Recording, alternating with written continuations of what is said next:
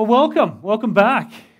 I know it's only been, a, we were only off one Sunday, but it seems like a long time.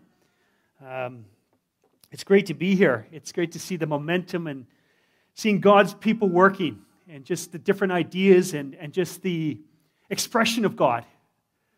To see the dance. Wasn't that amazing? I, I'm not a person, like, for me, anointing means God highlights something. You go, that was anointed. It means that there's something about it that God infused with something to highlight it to you. And there was such an anointing on that dance, I actually wouldn't mind doing it at the end. Uh, because there's just something about it, as we end the meeting today, just to end with that praise and that worship, that unabashedly just expression of who God is. Because we're not ashamed of the gospel. We are unashamed. So why should we be ashamed with each other? We need breakthrough. We need expression. We need to see that this is real. We can be real about so many things in our lives, but when it comes to Christianity or the Bible, it seems like, nope, everything's just, let it loose. I mean, it is the mystery of the gospel, Christ in you. It's, it's a remarkable mystery that Paul unveils. But this is the truth of it, where you get real, because it's real out there. You all know that, right? Because you're in it. You walk in it. And it's reality that we need, and the expression to just release and come together for the edification of one another. And so we do thank you, Lord. We honor you. We are unashamed. We thank you for all that you're doing. We just...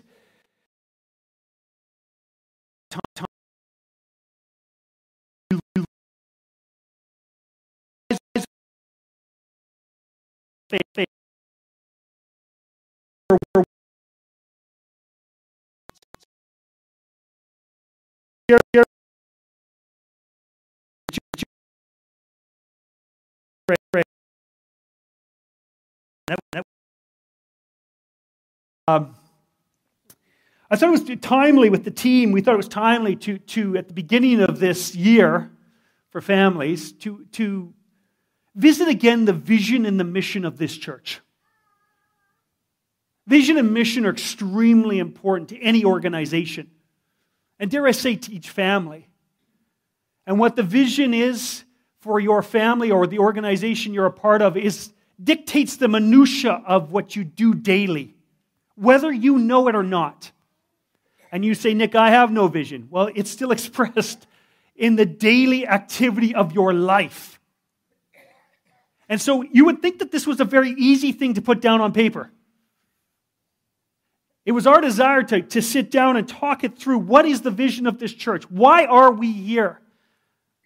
And we didn't want to cut and paste it from a website. They go, "That's I really like that. That's a nice vision. I like that vision." Click. We want it to be a true expression of what we really believe and why we feel we are really here. Like a married couple, you read my mind. So allow me to take you on a bit of a journey. I want to. Ex- I need to take you on a journey to express to you what's going on in my head, to plant it into your head. Because there's so much around vision and mission that are all over the map. So you need to understand what I believe vision and mission means in order to understand where I'm going with it. Make sense? Now vision, most people when they think of vision, can I see anything? When I take a driver's test every four years,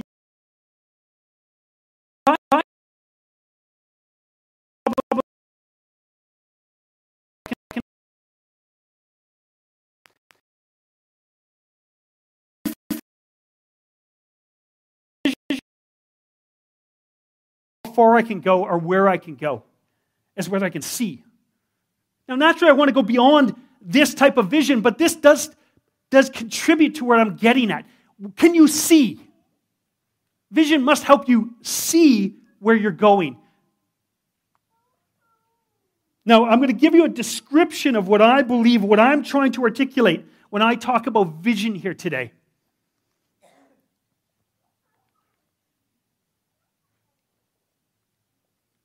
Vision gives the over over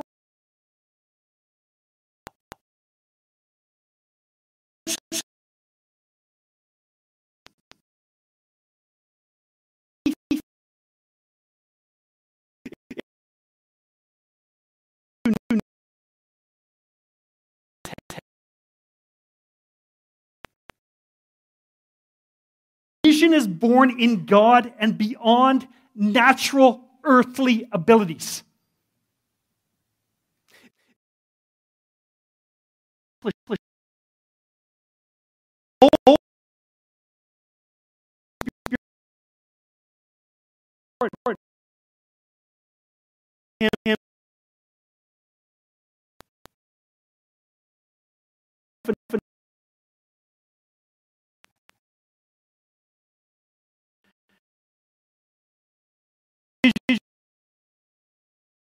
Leads into vision. This is what I believe vision is about. Helps focus you. Here are the benefits, I believe, some of the benefits of vision. It helps unify us. It helps get us on the same page. It helps getting us going in the same direction.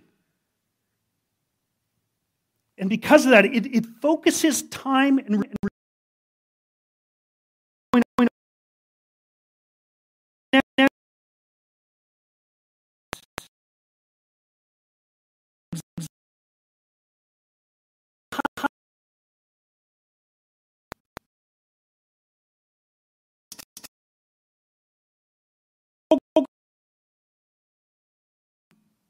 What is the Father saying? When there would be all manner of need around him, he was still only focused on what the Father's on about. You can say, Jesus, you need to go over there. This is a good thing to do. He didn't care about that. He cared what the Father is on about. So it helps focus. How many of you guys know there's a lot of noise out there? Your phones. I mean, has there ever been more no no?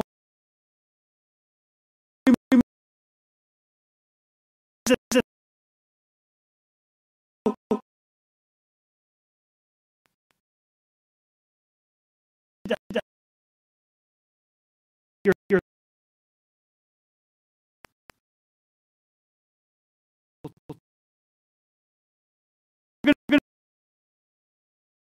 your your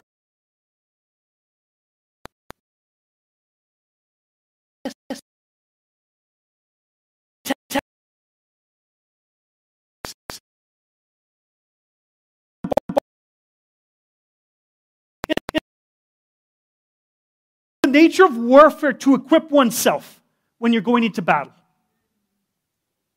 So it helps us, keeps us focused. Instead of getting into muck in the mire, it's almost like Peter looking away from the waves to Christ.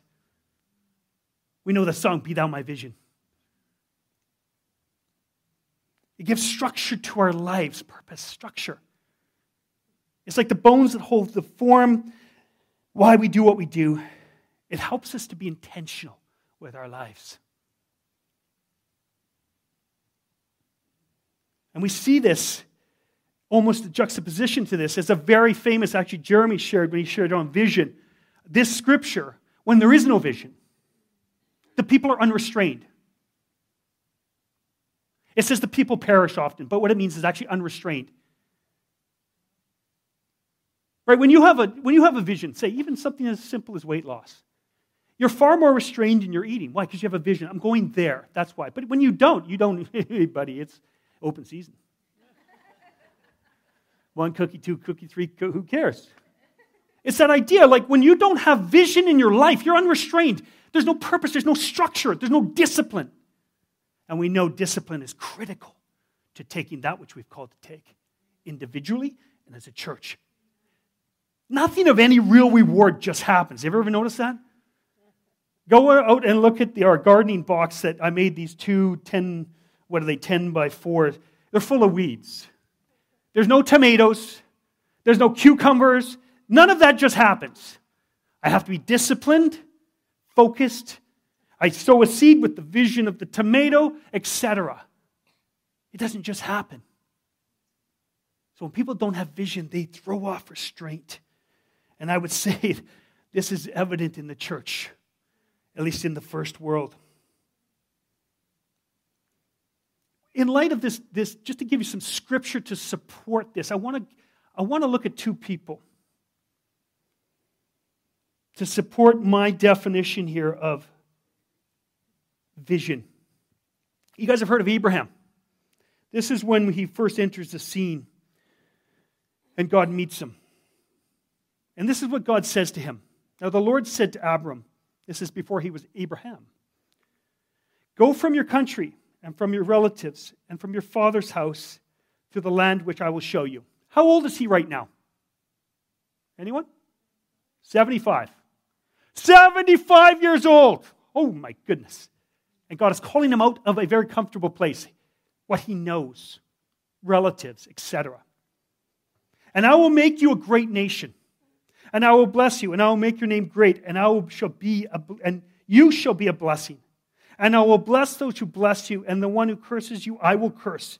And in you all the families of the earth will be blessed."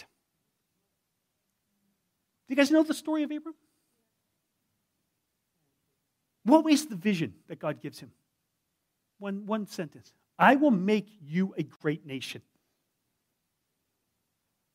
Where did the vision originate? From Abraham? Did he ask God for that? No, it originated from God. "You, I will make a great nation." Is it possible now? Do you guys know the story? Remember the story? Is it even possible for that to come from him and Sarah? No, it's impossible because his wife is barren. How does he accomplish this vision? How does he begin to pack up his stuff? "Hey, honey, we're moving." "Where are you going?" "Somewhere in this direction." This is real life. You know, he's called the father of our faith. By faith, he walks into this. He is so esteemed by God that Abraham's reaction to God and God's words, it is accounted to him as righteousness. In Romans chapter four. He is the father of our faith. It speaks of in Romans. You know the hardship that he faces? Yes, he screws up. He lies about his wife being his sister because he's scared of the Egyptians, and we all know about Ishmael. It's not saying he's a perfect man, but he believed God. This vision was way beyond him. Did he see the culmination of the vision? No. It was generational. But he believed God. But he did see the start in his son Isaac. Incredible. It's a picture for us to look at. So we see in summary here, it starts with God. It is impossible for him to fulfill in and of himself.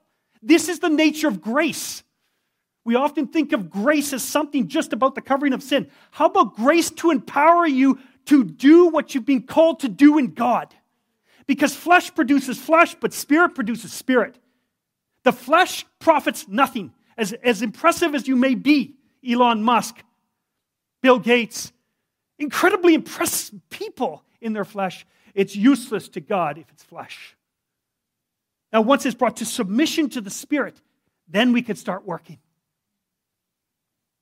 It requires effort on your behalf or his behalf.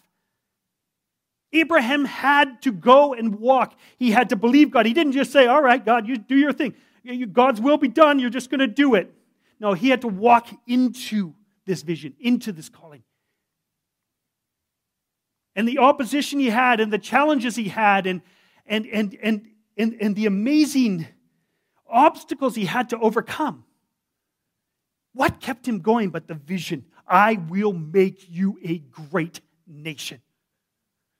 And if you go and read Romans four, and it's such a powerful book, it says he regarded his wife's womb as though dead, grew and grew in faith. Remarkable. Remarkable. What a picture for us. This is vision. This is what gets a person to move in a direction and stay in that direction. It is vision.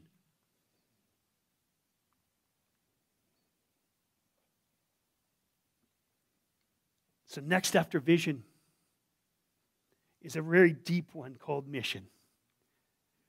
And I don't want you to miss this definition because it's very complex. Mission is just what must be done to accomplish the vision. What are we doing today? The vision is future, the mission is now. See, the vision can be overwhelming to a certain extent in its scope If it's solely focused on, I'm going to make you a great nation. I don't. My wife doesn't. Can't even have kids. So the mission engages us in the now. Something we can sink our, sink our teeth into. Something we can be done practical. This is mission. Mission is born out of the vision. And it can be trusted to take us into the future and keep us on track. What are we doing now in order to accomplish that? Let me show you an example with Paul where we see mission and vision coming together. I was made a minister of this church, of his, this church, according to the commission from God granted to me for your benefit. That'll preach. It wasn't for his benefit. It was for your benefit, he says. So that I might fully carry out the preaching of the word of God, that is the mystery which had been hidden from past ages and generations, but now has been revealed to his saints, to whom God willed to make known what the wealth of the glory of this mystery among the Gentiles is, the mystery that is Christ in you, the hope of glory. We proclaim him, admonishing every person and teaching every person with all wisdom, so that we may present every person complete in Christ. For this purpose I also strive, or also labor, striving according to his power, which works within me, mightily within me. Powerful. Paul's vision and mission were so stamped upon him that he, he was unwavering. He was able to withstand all the fiery darts of the devil. You know what this man went through? Have you seen, have you, you know of Paul's sufferings? Like if Paul came in, we got a special preacher, Paul comes in, he was nothing to look at. I don't know how tall he was. Apparently his speech was contemptible. This is what the Corinth church said. And he gets up here and you go, dude, what is your problem? This man is driven. Look what he did. Look at, read it. Are these servants of Christ? He's comparing himself to other apostles. I'm speaking as if insane. I more so, in far more labors and far more imprisonments, beaten at times without number, often in danger of death. Five times I received from the Jews thirty-nine lashes. Five times. Do some math. Five, thirty-nine, five times. Yeah, it's a lot. Three times I was beaten with rods. Once I was stoned. Three times I was shipwrecked. A night and a day I have uh, spent adrift at the sea. I've been on frequent journeys in dangers from rivers, dangers from robbers, dangers from my countrymen, dangers from Gentiles, dangers in the cities, dangers in the wilderness, dangers at sea, dangers among false brethren. I have been in labor and hardship through many sleepless nights, in hunger and thirst, often without food, in cold and exposure. Apart from such external things, there is the daily pressure on me of the concern for all the churches. Who is weak without my being weak? Who is led into sin without my intense concern? What did this man see?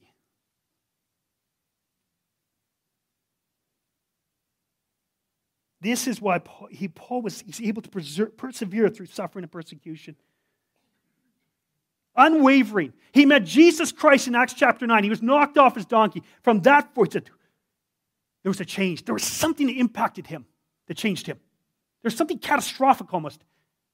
It's like he hit a brick wall. And once it was set, the mission was clear. Action. What he must do. Even he says, woe is me if I don't. Why? He wants to present everyone complete in Christ.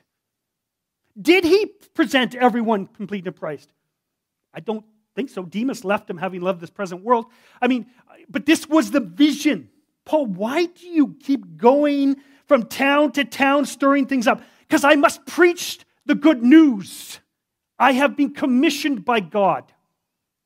It is a calling that is from above. It is a vision that is from above. I have been empowered by the grace of God to do this. And when my time is up, I'll tap out. In fact, he says, I'd rather go home, but I stay for your, I remain for you. So you see the impact of godly vision when it's born in God. When godly vision meets faith in man and they come together, there's an unstoppable force. And there's multiple examples of this. Our Lord's as well. There's multiple examples. So in light of that, With hesitancy, I give you the vision of this church in the context of that intensity. But I would say this, many of you here today have given your life to the building of this church. For thirteen years, we've put our hands to the plow.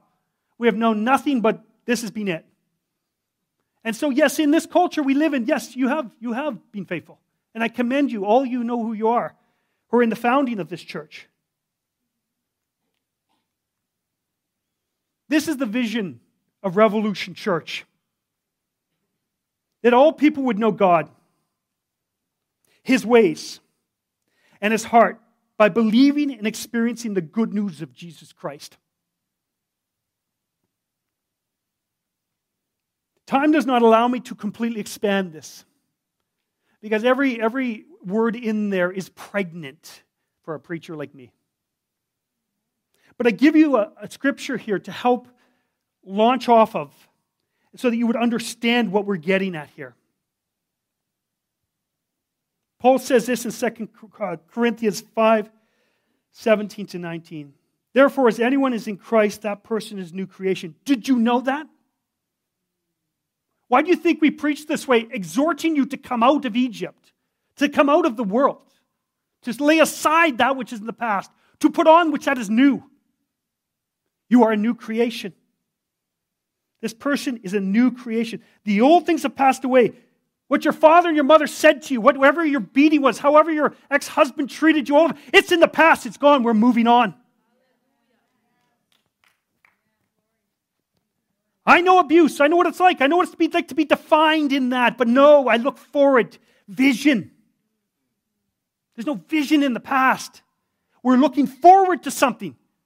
To not just sing songs that sound good and are doctrinally right, but we live. The Word, as it were, becoming flesh in our own lives. Behold, all things have come new. Now all these things are from God, who reconciled us to Himself through Christ and gave us a ministry of reconciliation, namely that God was in Christ reconciling the world to Himself, not counting their wrongdoings against them. And He has committed to us the word of reconciliation. There's so much in this vision. Think of the most ardent carnal person you know, the one that shakes their fist against God. Well, that was Paul in Acts chapter nine. Oh God, give us a vision that all could come to know You. Your neighbor, the people at your school you go to, the work you go to, the health club, the, the gym, the grocery store, wherever we go, that they would, the people would know God, and not just know God, not just to, not just to know Him, but His ways and His heart and intimacy with Him. This is Jesus' longing in John. When you read John, meditate on John, listen to John, it is Jesus introducing us to His Father and desiring a great intimacy. Not just to get on with the work at hand, but to know Him in His ways and His heart. That we would know the gospel, the good news, and experience it. The gospel is about freedom. Are you free? We who know the gospel, have we partaken of the gospel? We who preach to others, are we ourselves eating? We who say, come to the table and eat, are you eating off of crumbs of the floor? It's the reality. It's beyond religion and that which is terrestrial. It's extraterrestrial. It's from above. It is from God. This is the desire of this church, is to have impact here. And this leads us into mission. What are we doing to achieve this vision?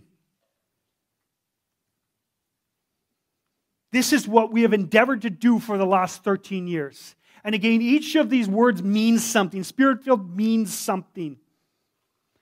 To establish, not just plant, but establish it. Solid, established on the rock of Christ Jesus. Not on some man or woman, not on some charismatic person that just keeps us going, but on Christ Himself. He is the head.